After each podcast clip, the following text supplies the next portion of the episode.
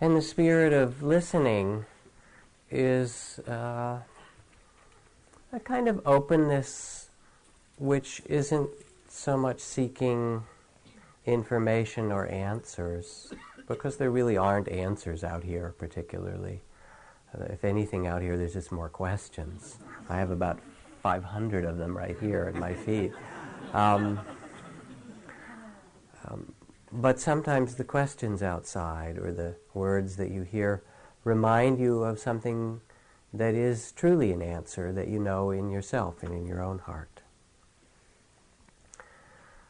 What I thought I'd do tonight is first to speak, to do a, a little bit of a more informal talk that's somewhat shorter um, than usual, and then try to begin with some of these questions and topics, and then we'll continue on um, over the course of future Monday evenings. Mm-hmm. The range of topics that are here are quite phenomenal.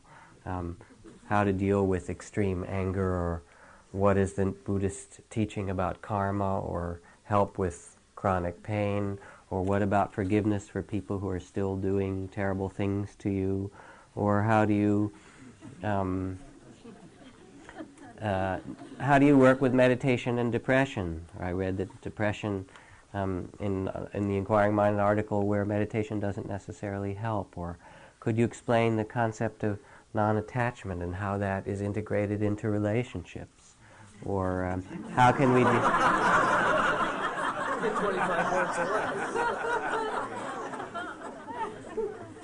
uh, what is the dharma of sexuality? And can you offer some teachings about um, wise speech? What do you do about the ego? What is the ego? And many more.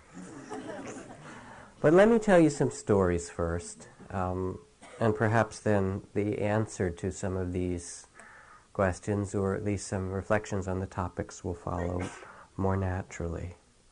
Um, and I'd like to f- begin um, by reading you a story in a moment.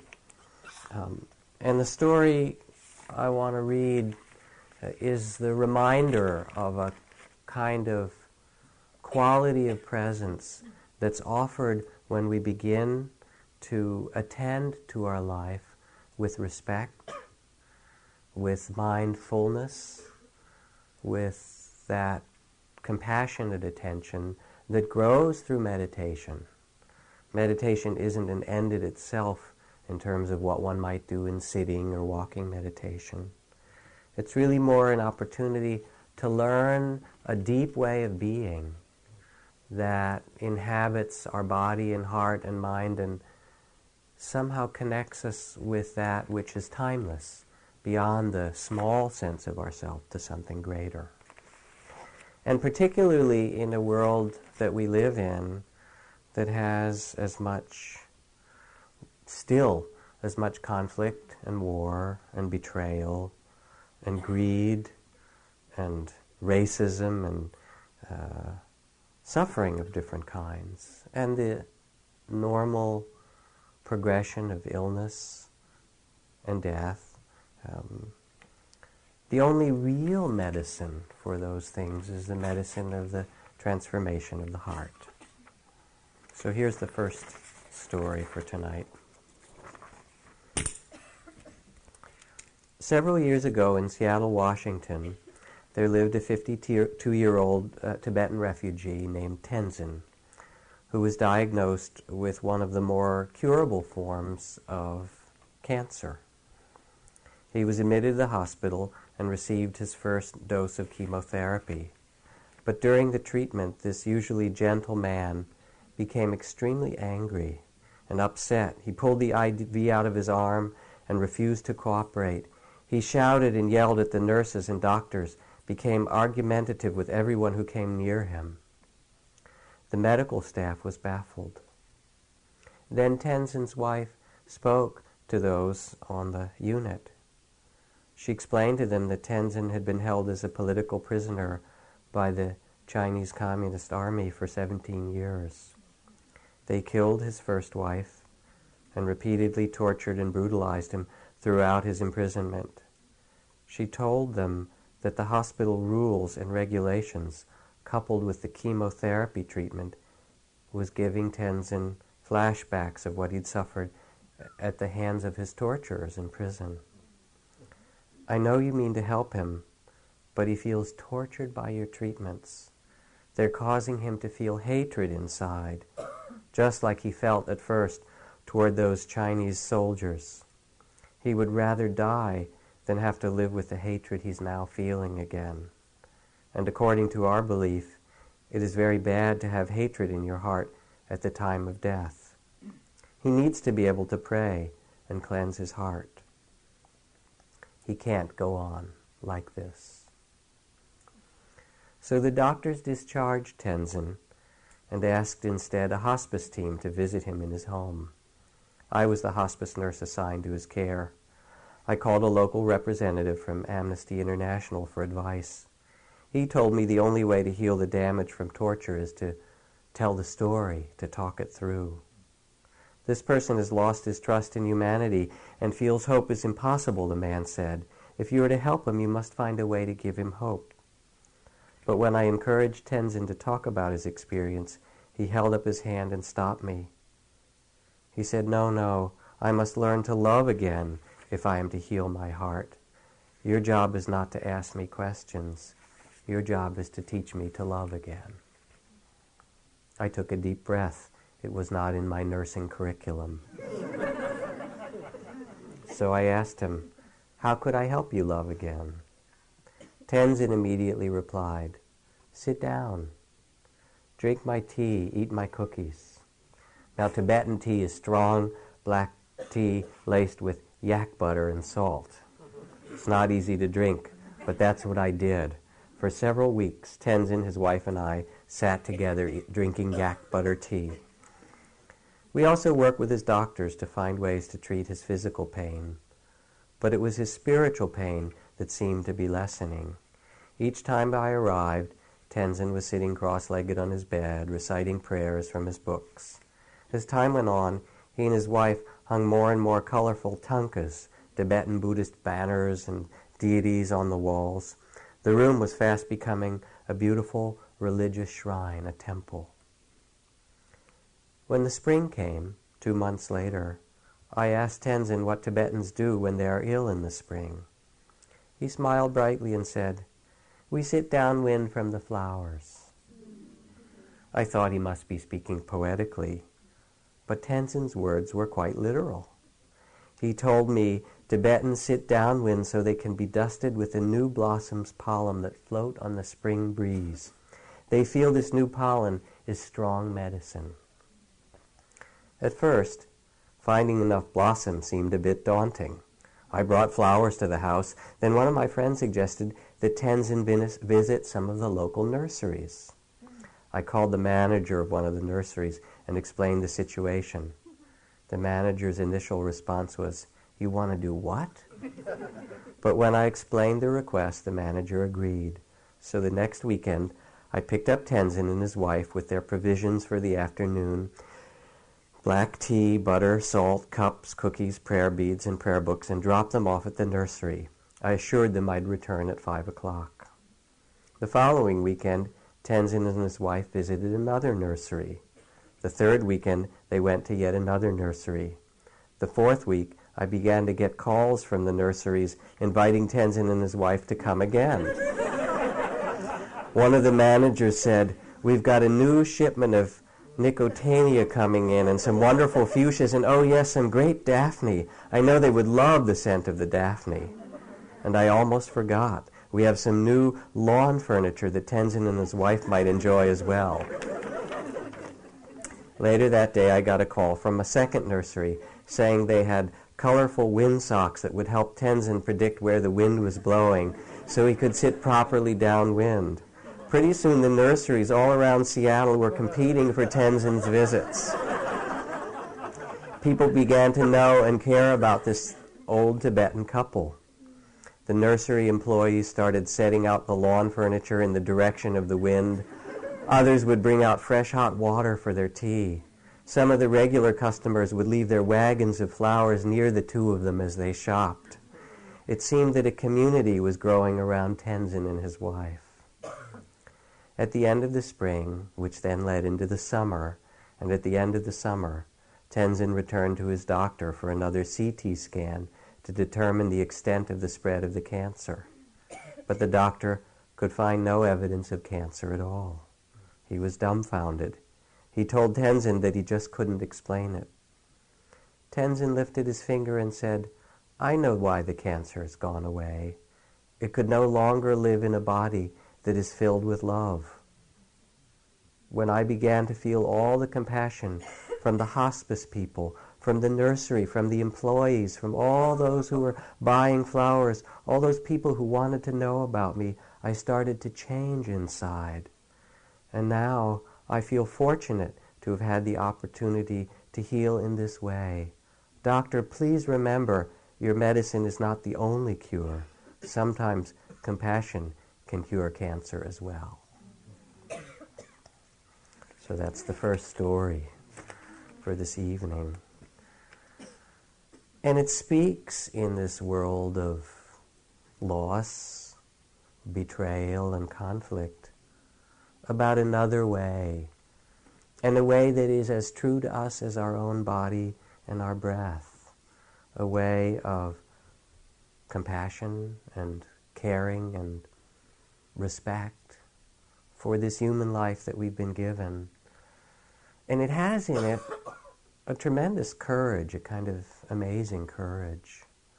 The courage of faith to live what one values, to say, even at the cost of my life, I will not nourish hatred in my heart. I simply will not do it. It's like the young Tibetans who have gone to see the Dalai Lama at certain points um, with a great deal of suffering in their hearts to say that our temples have been destroyed and our books burned and our religion and our villages um, uh, taken over, and we need to go back and fight. Maybe we should start a brigade like the Afghanis did and get Stinger missiles and go in our mountains and shoot down every, you know, army helicopter and airplane and do a kind of guerrilla warfare because what we've done hasn't worked, what you've done.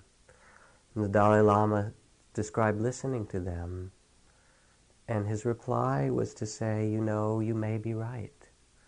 Um, I've tried the best that I can to lead our people in a nonviolent resistance, and yet there's been so much suffering and so much loss, and maybe I have not done the right thing. And maybe we need a different leader than myself. Um, if you think that is right, I am willing to step aside as Dalai Lama and as leader of Tibet. And you can find someone else. Because I must also tell you that in my dedication as a Buddhist monk, there's no way that I, in this life, could ever say yes to violence against a single human being. I simply cannot do that. But maybe I'm not a good enough leader for you he said, and he wept. Maybe I haven't done it right. Think about the courage that's required for you or for any of us to truly live a life of forgiveness, of compassion, of the deepest values of our heart in the face of a culture of materialism and speed and in some ways a glorification of violence that we see in the world. Archbishop Cesar Romero said, They can kill me, but they cannot kill the voice of justice. If they kill me, I will rise again in the Salvadorian people, he said, and he was assassinated. Or Martin Luther King Jr., I still believe that standing up for the truth is the greatest thing in the world this is the end of life. The end of life is not to be happy. The end of life is not to achieve pleasure and avoid pain. The end of life is to live in a sacred way, come what may. This Lama Tenzin trusted in some greater truth that we know as well in our hearts. And he began in the simplest way to live in the reality of the present with a kind of openness and faith and an honoring that what needs to be healed gets healed in love. As Krishnamurti says, it is the truth that liberates and not our efforts to be free. He didn't struggle and try to make something a certain way, but instead he gave his heart to what he truly believed in and valued. And then all kinds of miracles happen. You know, the other day when Ajahn Jumnien was here in the afternoon, the, this meditation master healer that some of you saw last week, a young boy came up to him in the course of the afternoon who had been um, diagnosed with diabetes. And he asked Ajahn Jumnien, he said, the doctors say that diabetes can never be healed. Is that true? And Ajahn Jumnien looked at him and he said, there are so many miracles that no one can explain. You can't say that it will never be healed. You really don't know. I don't know. No one knows. He said, there really are miracles. And this little boy smiled and he said, I know a miracle. And Ajahn Jumnien said, you do? He said, yes. He said, some months ago, he said, I have a bowl with a, a fish bowl next to my bed. And I was sleeping and I rolled over and I kicked the bowl over. In the middle of the night, I didn't know it. And all the bowl dropped on the floor and all the water spilled out and, and my fish was there on the floor without water all the rest of the night. And I woke up in the morning, the carpet was soaked with water. It had been that way a long time, and there was my fish under the bed. And I picked him up and I put him in a bowl of water, and guess what, ah Ajahn? He was okay. was that a miracle? we thought so.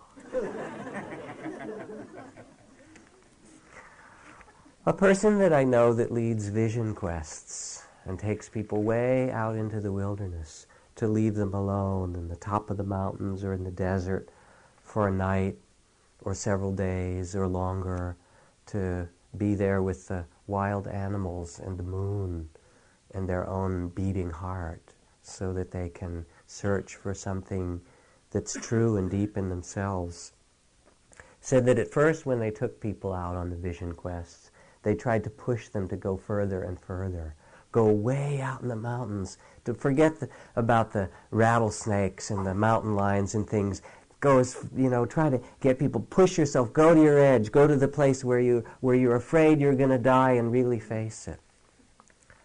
But then they said, at one point they realized that um, when they pushed people in that way, except maybe for young men, you know how young men are, they're their own breed, but except for that, most people spent their time worried about where they were and what was going to happen to them.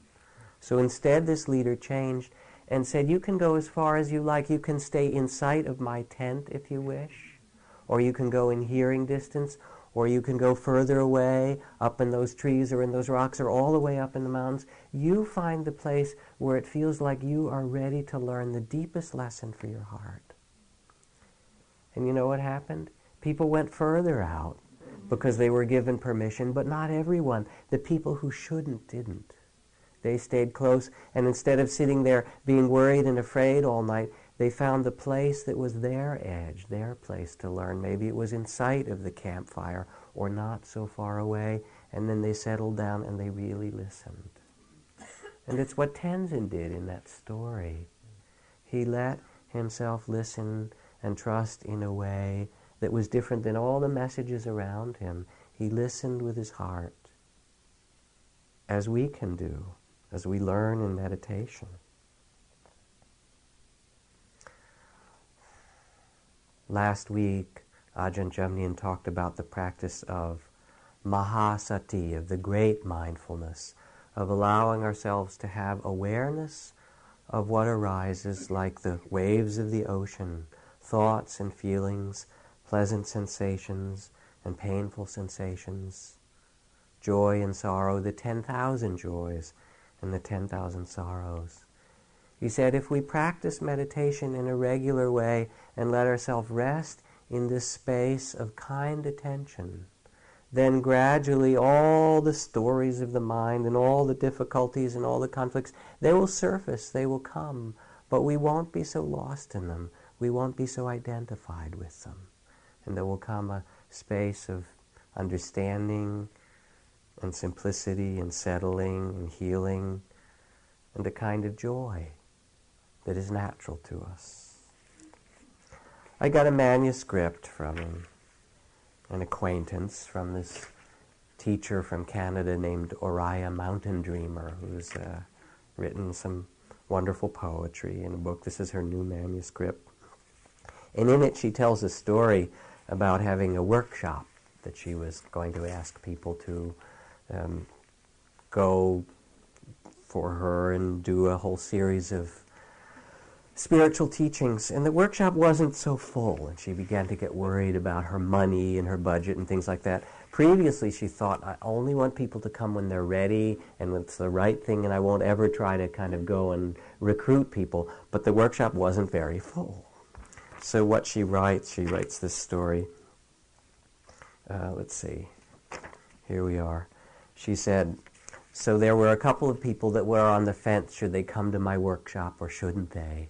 And I thought about it and I looked at the registration being low and I decided, well, maybe I'll encourage them a little bit because I was nervous. I'll be out on the street with a shopping cart, you know, those kind of fears that we have. And so I get the answering machine. Hi, Fran, Oriah here. Just checking in about your registration at the retreat. There's only a few places left, and I'd love to have you join us if you want. You know, this is a beautiful ceremony. I don't know if it's right or not, but um, it's really going to be quite wonderful, and you might be one of those people that would really benefit, and so forth. Um, anyway, let me know. Thanks. And I hang up. Nothing I've said is untrue, but I feel a little sick, she says. I know I've let my concern about making enough money in the workshop filling lead me to try to influence this person's decision by a little bit of flattery.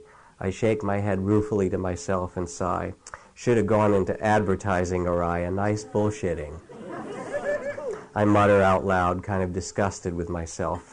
And as the words finish leaving my mouth, I hear the high beep of Fran's answering machine turning off, and I realize.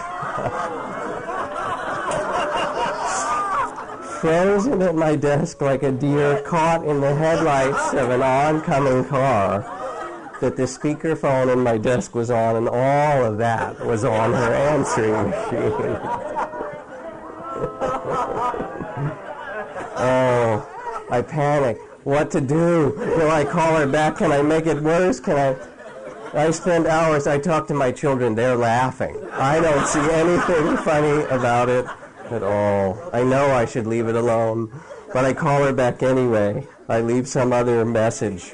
My children say, What did you do? You couldn't leave it alone, did you? Well, I called back and made up some story. She won't buy it for a minute, I'm afraid. I'm depressed.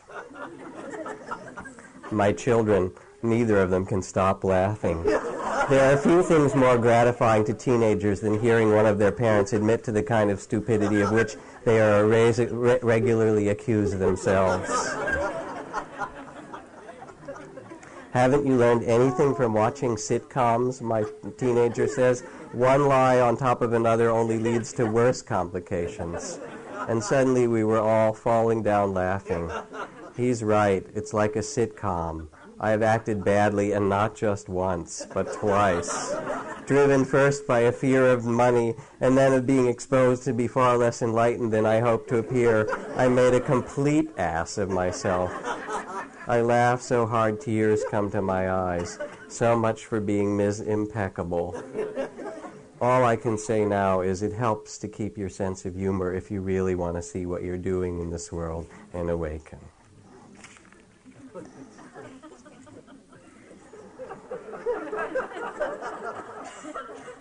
One more story, and then we'll get to the questions.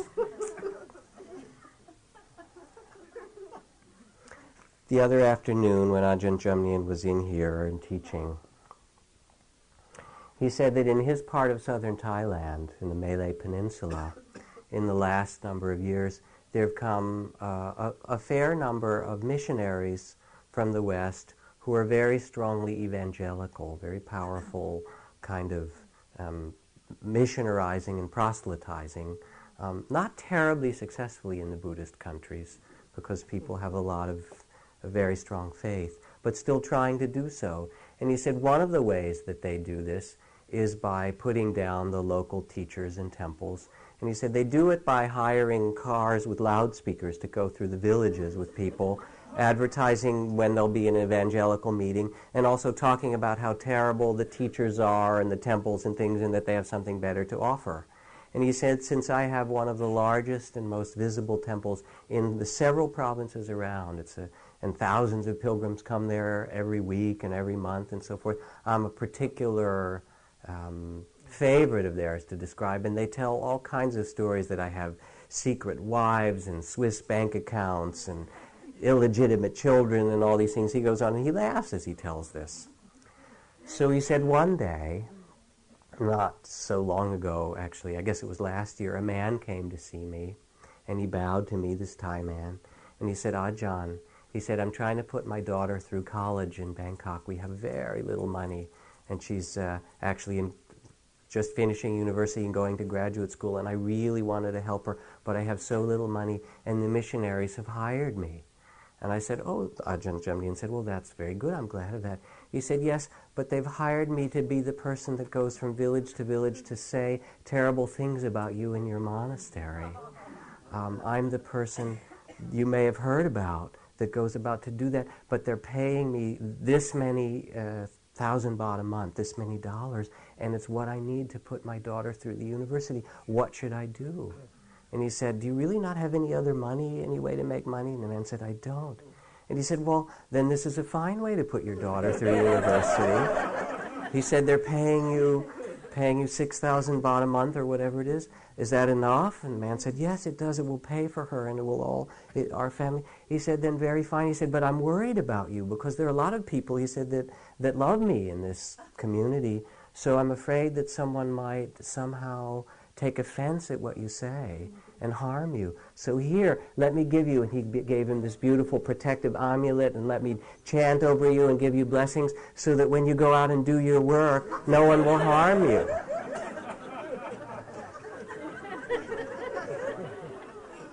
and he blessed him and so forth. And he said, and I'll tell if anybody comes at the temple complaining about it. I said, leave you alone, that you're actually a good man. So the man bowed and took all the blessings and protections and then went and got in his little truck and turned on the loudspeaker, started talking about Ajahn Jumnien and his Swiss bank accounts and what a terrible teacher he was to put his daughter through college.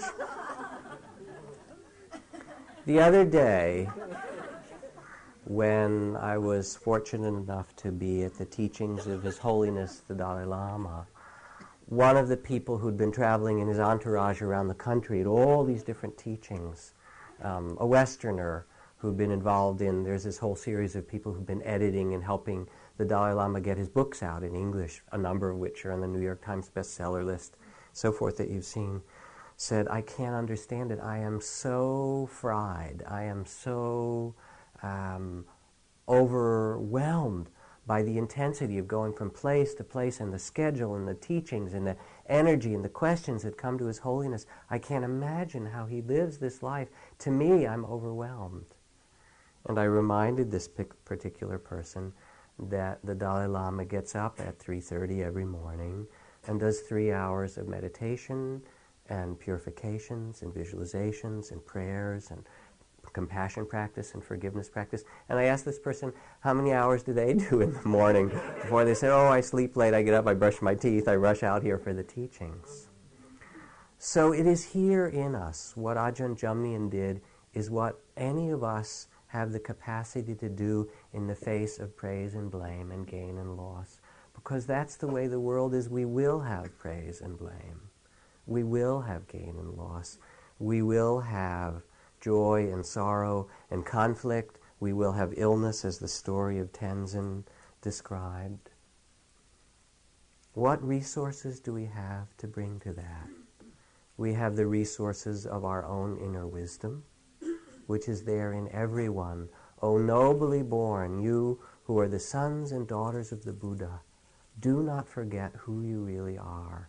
Do not forget that inherent dignity and truthfulness and forgiveness that is your birthright. But also remember that it helps to practice because we forget.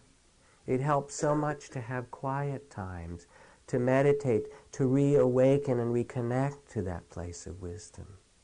It helps so much to have a, a practice of meditation, of solitude, of walking in the woods, of prayer.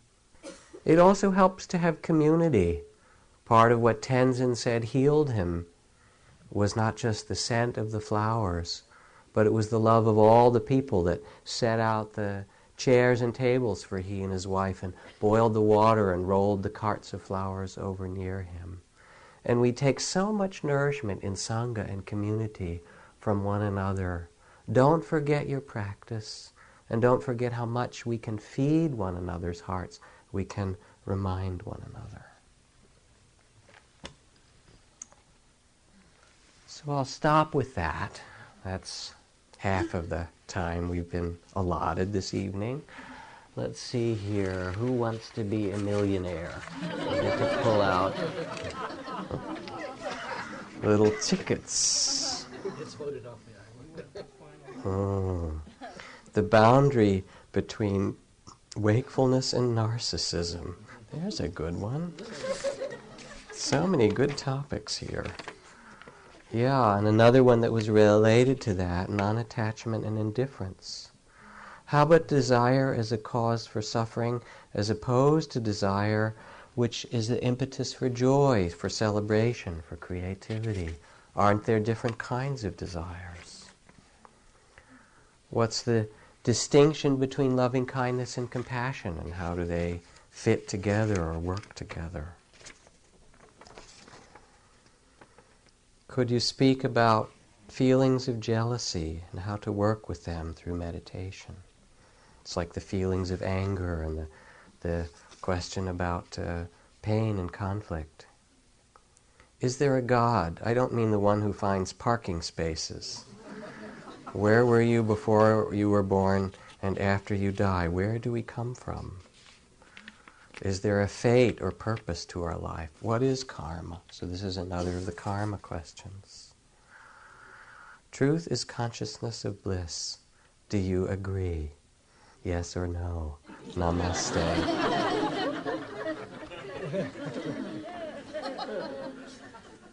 the names and meanings of the Dalai Lama's colors, the flags, the banners, the rituals how to handle feelings of fear in the heart, in the throat, in the stomach, in the body, how to be with myself in the moment.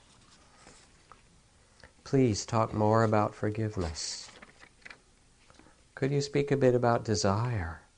How to work, it seems to do the jitterbug with serenity. Your series on the Eightfold Noble Path was very helpful. Could you give a similar series on the five aggregates affected by clinging? Ah, yes, we go on and on. How important it is, is it for us to embrace the dark side in our practice? Do you feel that in a society that denies the shadow, it is possible to repress as it is equally as an individual in the community? These are great questions. Anybody have any answers? Ah. Uh, why don't we just sit for one minute without any answers and just let some of the questions be? Because these are the human questions desire, fear, compassion, and loving kindness. What do we do with the forces of hatred? How do we touch that place of forgiveness? What is this life we've been given? Who are we really?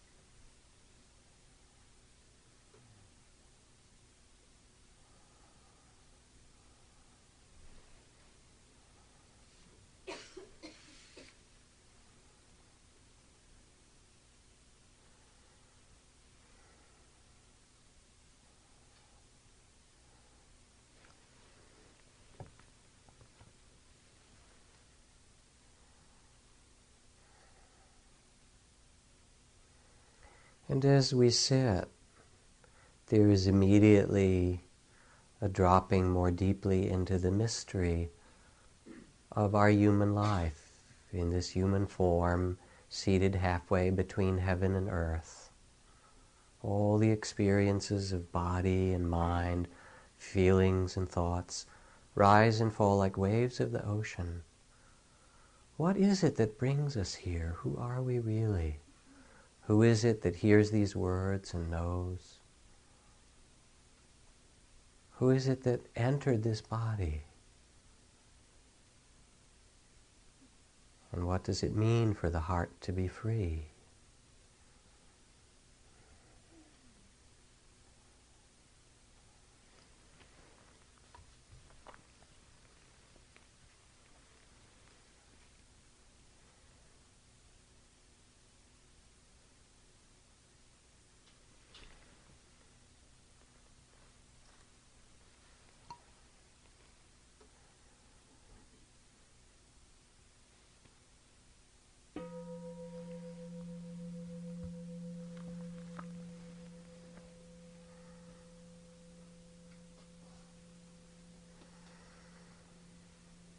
How does one feel fully or completely present to those unpleasant emotions like fear or self centeredness without inappropriately indulging them?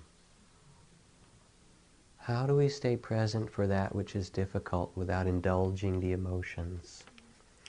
You know, I don't believe that we I don't believe that we almost ever indulge the emotions.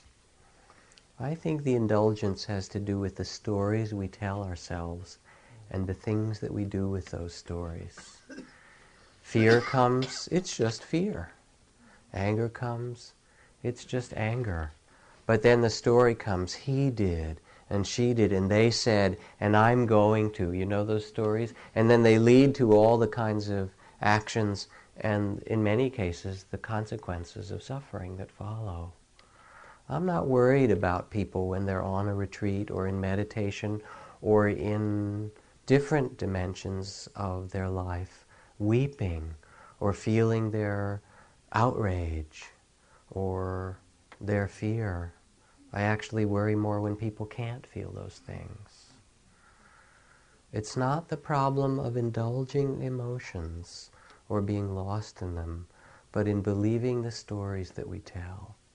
So, one of the best practices, or one of the great things that one can learn in meditation, is to sit and allow the energies of life to arise and fall as they do through our being, and to bow to each when they're strong as they come, to name them as we've talked about, to acknowledge them. Oh, self pity.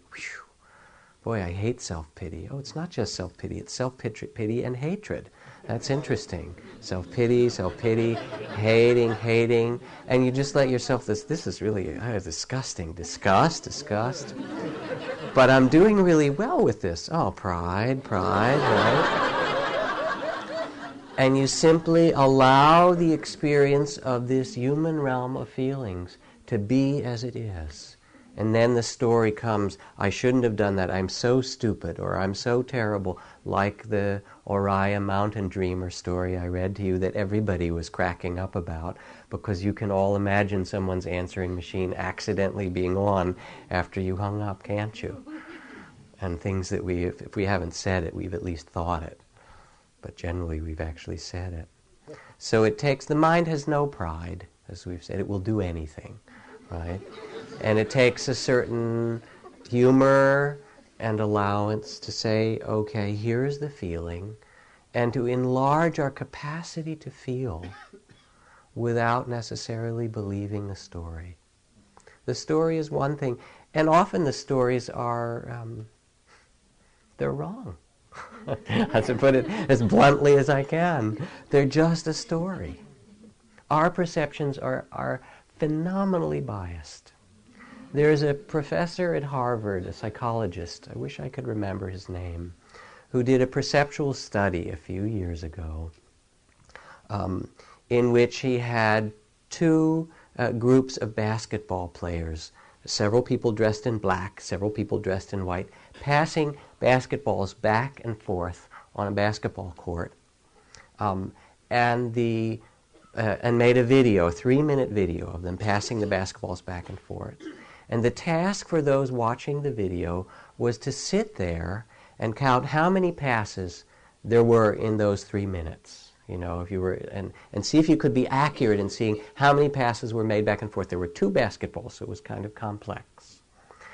Partway through this three minute short video or two minute video, a woman comes out wearing a gorilla suit, looking like a gorilla, comes up in front of the camera near the center of the basketball where the basketballs are whizzing by, dances a little bit, makes gorilla grimaces, and then disappears and is there for like 10 seconds. At the end of the two or three minute video, the psychology professor asks people how many passes there were of the basketball and re- duly records their number. Then he asks the people, Did you notice anything else in the video? I mean, this is right in the middle of the video, in the middle of the room. 50% of the respondents said no. 50% said no. Didn't notice anything. 43 basketball passes. That's all they saw. Then he said there was no strange things that came into the room, no animals, no gorillas, nothing. No, no, no, just basketballs. Then he plays it again. They are dumbfounded. This is a true psychological study, but it is also a portrait of guess who? Moi, as Miss Piggy says, right? And, and you as well. Our perceptions, our stories are so created by a particular point of view. You know that to be true, don't you? So, what's needed is a great space around the stories the ability to feel the emotions as they are and to notice here's a whole tale. Oh it's a you know dostoevsky and russian and there's a lot of sadness and soul and depth to it. That's a pretty good story about it. But actually it's just a feeling of loneliness or of grief that we have to respect and honor because it's our humanity or it's the feeling of fear or anger that we have to respect and if we learn to be with the feelings and not take the story so seriously, then our response can come from a place of wisdom rather than the place of how it should be.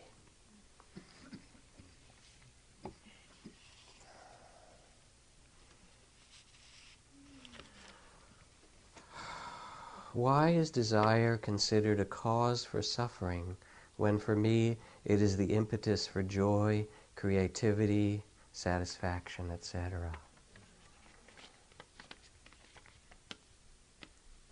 What do you think? Hmm? What's your experience with desire? There is a unfortunate translation that has come partly due to the way that the Buddhist texts use the word desire, as the word is really associated with a kind of clinging or grasping, and partly because some of Buddhism has been translated over the centuries in a rather Victorian and kind of Christian way, where desire and sin get mixed up somehow. Um, if you look in your own experience, you will discover different kinds of desire. There is wise desire, and there's unskillful desire. Some people might say desire to awaken, desire for enlightenment is a wise desire. But even that is kind of tricky, isn't it? Because it can motivate us to meditate, to practice, to do those things that can help us to awaken, to cultivate compassion and forgiveness. But also, even the desire for enlightenment, if it's pushed to its extreme, can make us rigid, goal oriented, leave us, uh, uh, remove us from the reality of the present, which is where awakening takes place, into some fantasy realm about how it's supposed to be, and actually take us from the possibility of awakening. So, what I would suggest, instead of answering the question directly, is that we begin to study desire and see when it is skillful is there wholesome desire? Is there a, an intention of the heart, we'll call that a form of desire. To do something that brings joy or creativity or fulfillment. Is there another kind of desire that has controlling in it and grasping and fear or the endlessness, you know, the kind of desire where it gets fulfilled, but inside we don't feel like enough. And as soon as we get that, then our hand reaches out because, well, we got that, but now we need the next thing and the next one and the next one. Do you know that kind of desire where there's no end to it? What is a healthy desire? Can we actually sit in our meditation or walk through the marketplace and notice the desires that come and notice which ones are wise and which ones are based on fear and the small sense of self and a kind of neediness that is never going to be satisfied by anything outside. Because if we can learn with that attention, we become really free.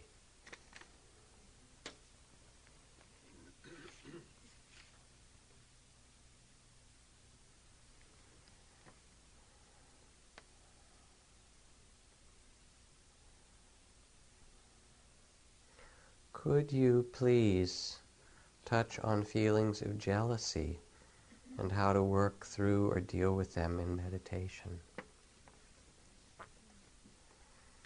Jealousy is one of the most difficult emotions, isn't it? There's a lot of good theater done about jealousy and a lot of great works of art done around jealousy because it has such intensity. It's really a fire. So I think the first thing is just to study it and feel what it does in us and feel its pain, and then sense more deeply the story that it tells. Because it always has a story with it, doesn't it? And the story is usually not even so much about the other person or the other situation. If we really listen, the story is about ourselves. And I would simply ask in that entanglement with jealousy, again, the practice of meditation, of letting oneself feel it, not to suppress it, but to experience the, the fire of it, and then to notice all the script that goes across on the scene, on the screen. And then ask yourself as you hear the story and it describes you, because it will, the story will describe you, the jealousy story. Is this who I really am? Ask yourself, is this who I really am?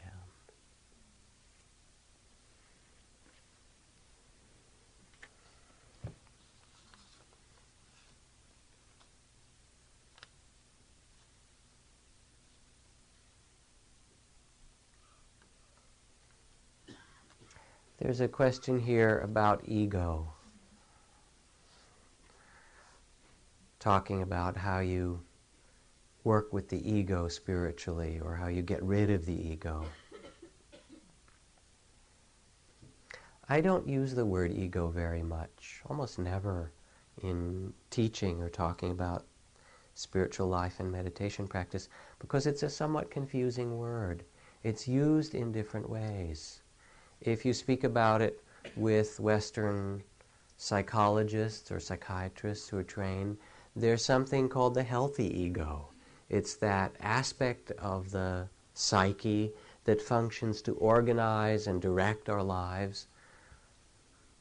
On the other hand, a lot of times people talk about spiritual life as getting rid of our ego, um, which would be a contradiction for Western psychology. If you get rid of the ego, you're unable to function very well. But what's meant in that spiritual parlance, I think, is more like getting rid of our self centered ego, or what one of my teachers called the needy ego, or the frightened ego. That part of ourself that we could call the body of fear, the small sense of self. My own experience is that you don't need to get rid of anything.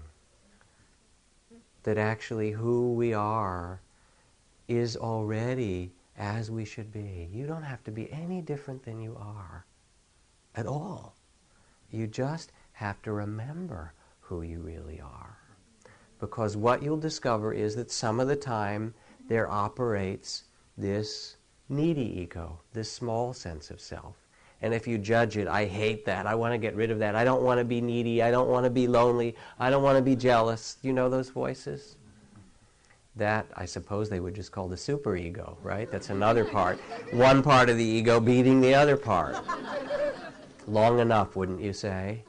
We do know how to do that, but I mean, there are places where you can pay people to do that to you if you really insist.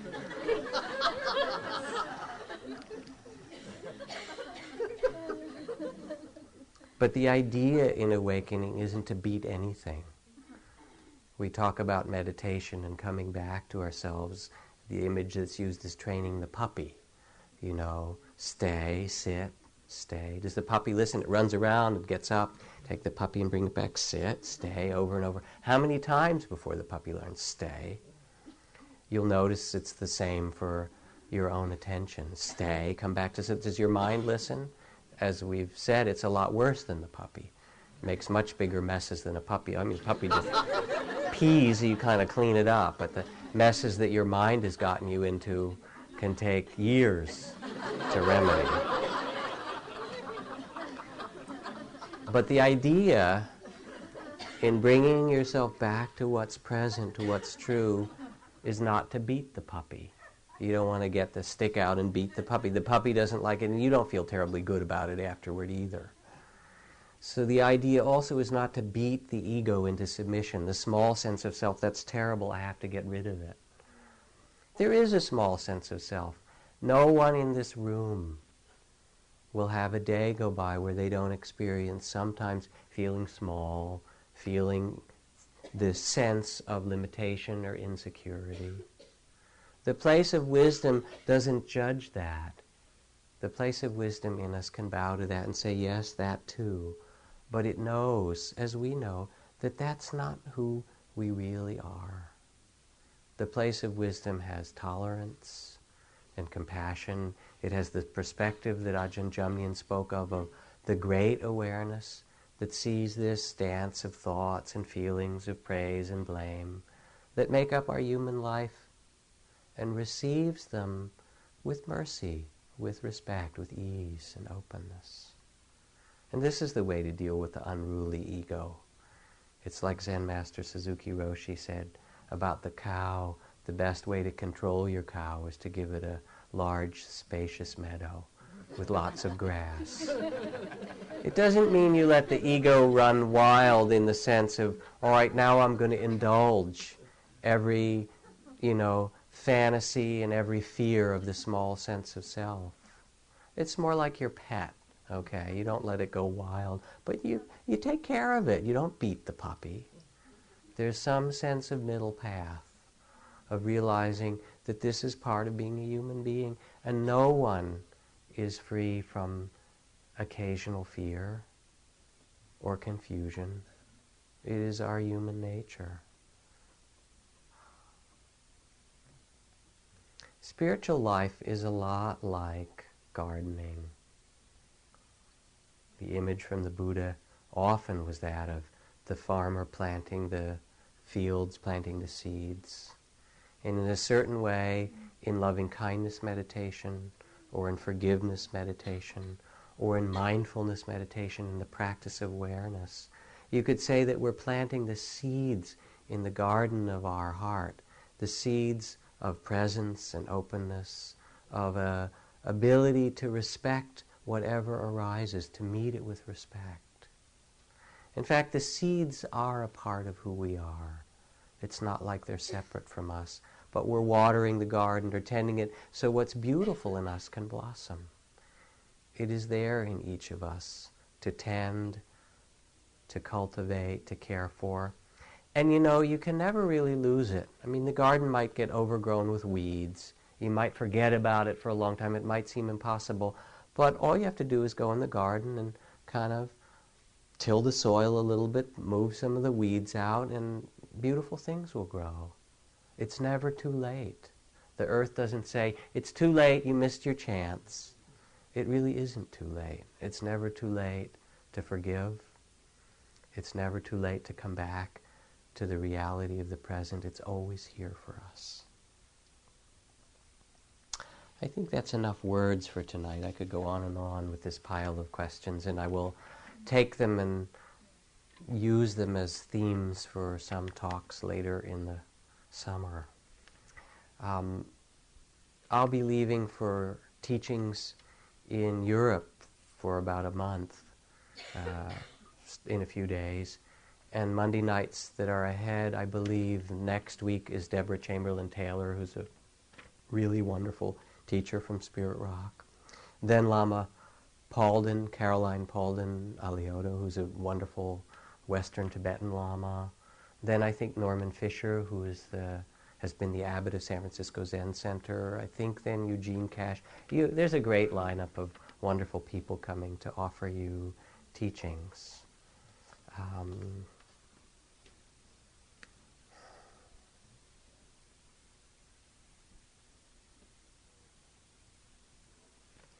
before we leave, um, we'll do a little bit of a chant. And I hope whatever stories I've told tonight or whatever fine questions that you put into the bowl are simply reminders to you to take the time to listen to your heart, to take the time to let your mind quiet and the heart open, and the values of your own true nature, of your Buddha nature, to flower or blossom in your life. The chant I'd like us to do this evening is this one word, Namo. In India, when you meet a person, you put your hands together and say Namaste as a greeting. Namaste means I honor the divine within you, or in some other translation, it means I see you, I see who you really are. Um, and the root of that word Namaste is this word Namo. It begins many Buddhist texts, and it means I bow to, I pay my respects to. And so as we chant Namo, you can bow to your own joys and sorrows, to your confusion, and to that awakened heart that is there in you as well. You can bow to, in your own heart or mind, to those you love, those around you, to those who are suffering in the world and need your loving kindness, and to those who are causing suffering and also need your compassion and loving kindness. And I would ask that you put into your meditation as well um, Henry Wise, who died, I guess, yesterday. Um, he's the father of Nina Wise, who's come to teach here on a number of occasions. Um, and uh, anyone else, any other being um, that needs you to bow to them in uh, respect, in joy, in suffering, um, respect for who they are or what their circumstance is.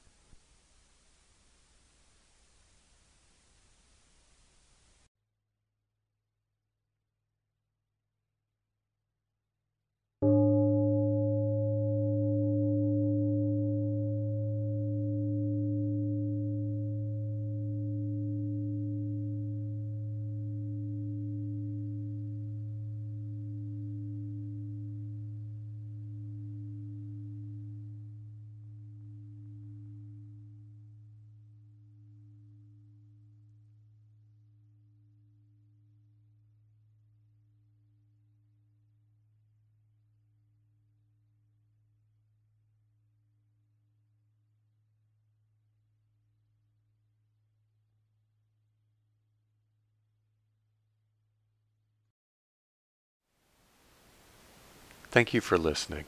To learn how you can support the teachers and Dharma Seed, please visit dharmaseed.org slash donate.